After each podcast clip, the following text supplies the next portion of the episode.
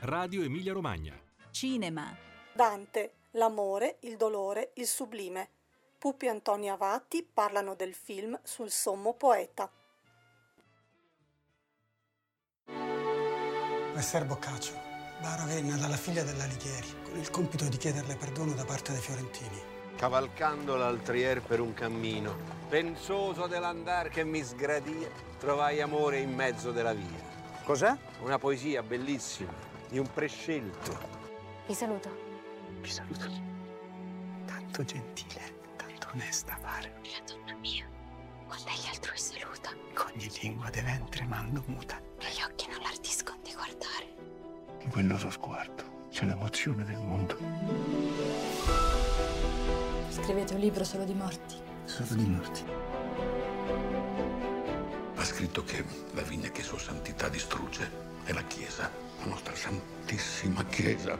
Ha cercato Dio e Dio è là, alla fine di tutti i disegni.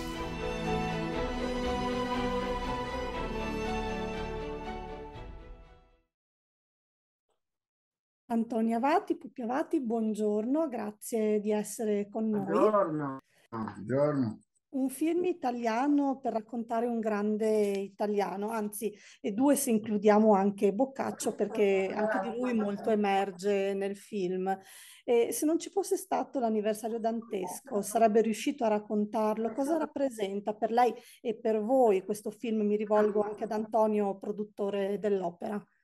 Sofia rappresenta prati- praticamente un sogno molto molto lungo che è entrato in me moltissimi anni fa, alla fine degli anni dell'altro secolo, praticamente all'inizio del 2000, quando ho cominciato a interessarmi ad Alighieri, avendo scoperto soprattutto nel suo diario giovanile La vita nova, questa vicenda dolorosissima d'amore, contrassegnata appunto da una serie di eventi che avevano molto a che fare con la vita di qualunque ragazzo innamorato di una giovane che poi corteggia addirittura per nove anni per poi arrivare a vederla sposarsi con un altro e poi addirittura morire. E quindi a impegnare se stesso negli studi che farà, in tutto il lavoro che farà, nella sua dismisura poetica dedicarle quello che non fu mai scritto per una donna. Ecco, questo progetto di poesia che, che conclude il prosimetro, che è la vita nova di Dante, mi è parso così importante e così dissonante con l'idea di Dante che mi aveva trasmesso la scuola alto medievale degli anni 50 che frequentavo a Bologna, che insomma pretendeva soltanto che imparassimo qualche verso dell'inferno e, e a livello umano ci avevo comunicato così poco di questo essere così invece straordinario, segnato dal dolore. E il dolore ha prodotto sicur- sicuramente in lui questa capacità poetica così ampia.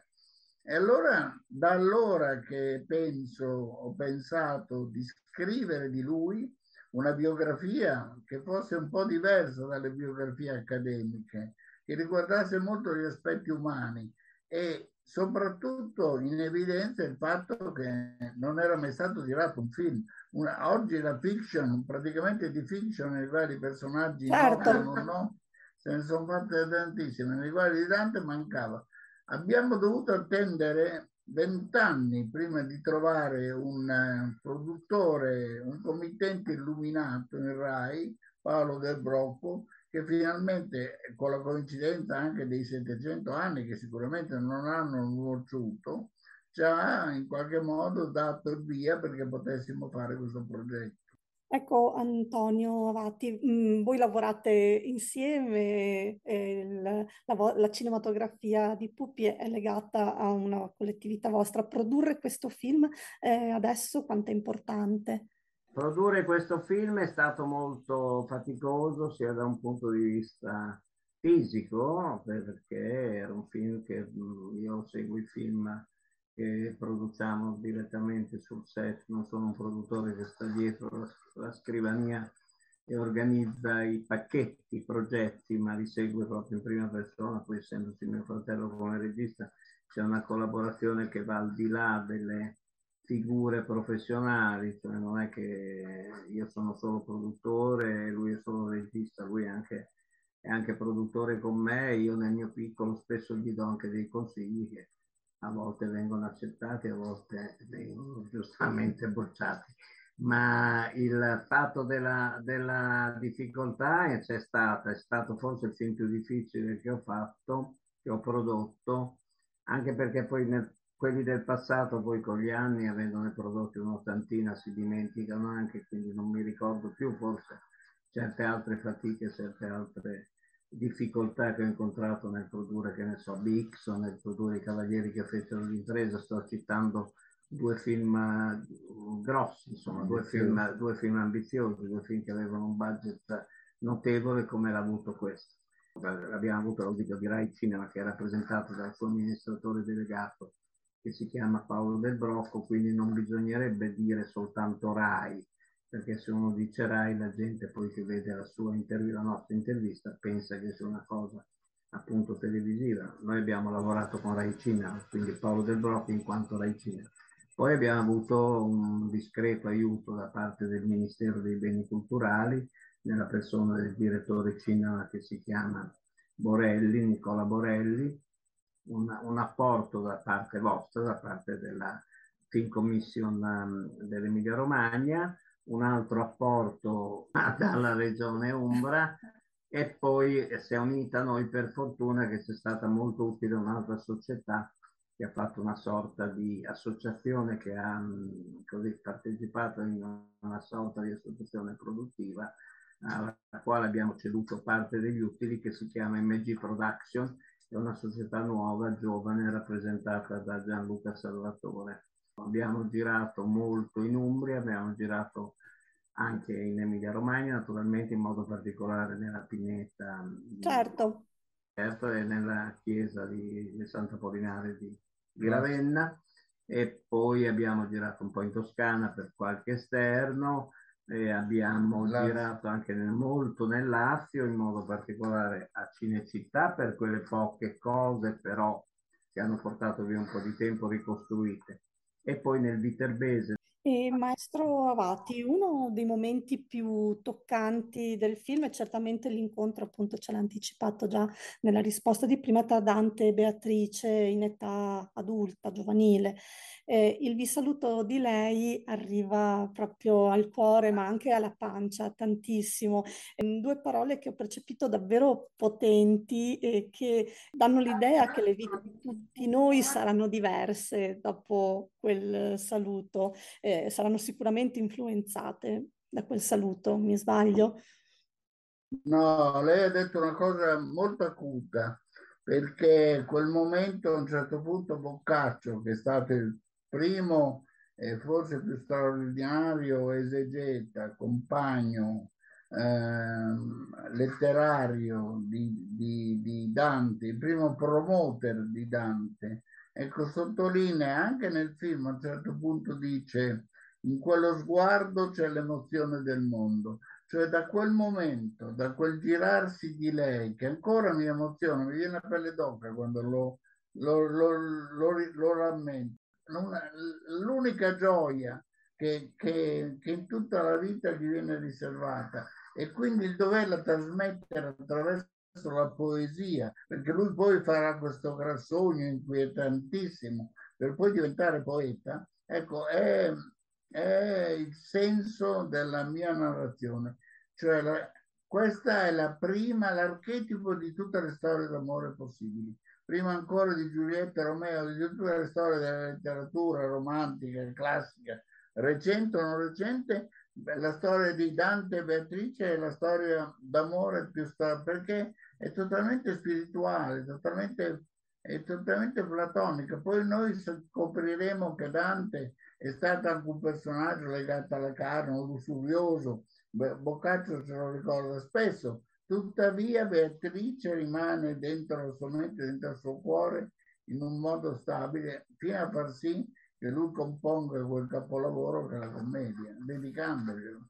Carlotta Gamba poi sembra veramente una creatura che attraversa il tempo, al di là del tempo, proprio. Grazie, perché è lo sguardo di Beatrice, che è la cosa che anche sul set, quando abbiamo girato, io non riuscivo a dire stop, perché quello sguardo veramente al di là della sua fisicità è una ragazza in realtà che se uno passa per strada è totalmente normale, tuttavia questo sguardo che secondo me è lo sguardo di, di Beatrice.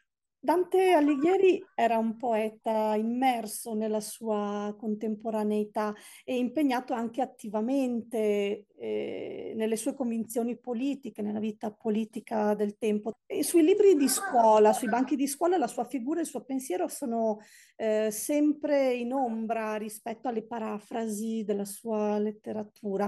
Possiamo definire il suo film una scusa collettiva postuma eh, o la denuncia di un'ingiustizia comunque. Mi piace moltissimo che lei dia al mio film un aspetto risarcitorio, perché è proprio quello che ho inteso fare, cercare di risarcire Dante della sua umanità, del fatto che sia stato un essere umano, un essere umano appartenente a una stagione della vita, della storia dell'uomo, ma anche con qualche opacità, perché parliamo anche di molti debiti, parliamo di, di un entrare in politica per delle ragioni nobili, ma forse non si sa. Bene, parliamo dell'aver condannato il suo migliore amico all'esilio, quindi cosa che gli rimarrà dentro, che gli rimane dentro. Cioè, ci sono una serie di componenti nella vita di Dante che lo fanno altissimo, ineffabile poeta e tuttavia essere umano in cui noi possiamo identificarci. E questo è riassunto, a mio avviso, molto bene nell'incontro finale che Boccaccio ha con la figlia di Dante, quando dice che lui non sa vedere suo padre che come un ragazzo, continua a vederlo ancora oggi come un ragazzo. E questo è il modo in cui anch'io vedo, soprattutto i poeti.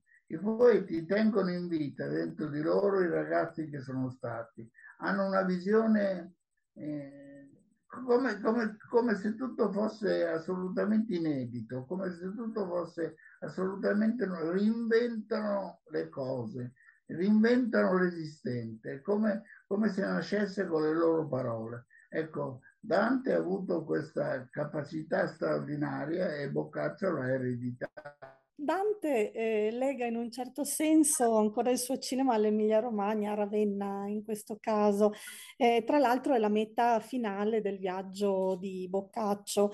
Eh, si può dire aulicamente parlando che alla fine eh, anche i suoi viaggi cinematografici la riportino qui nella sua terra. Sì, io credo che a parte che abbiamo la certezza che Ravenna è stata ispiratrice del paradiso, che quella pineta e quei mosaici sono, sono presenti attraverso la decodificazione che ha fatto una, vostra, una nostra concittadina, che Laura Pasquini, che è la figlia di Emilio Pasquini, un grande dentista, a sua volta grande dentista, ha riletto la, tutto il paradiso attraverso i mosaici di classe, quindi è la pineta di classe. Quindi noi sappiamo veramente che, che lì eh, si, si, conclude non solo perché Dante alla conclusione del suo viaggio assurge all'ultimo dei cieli e alla fine di tutti i desideri riesce ad arrivare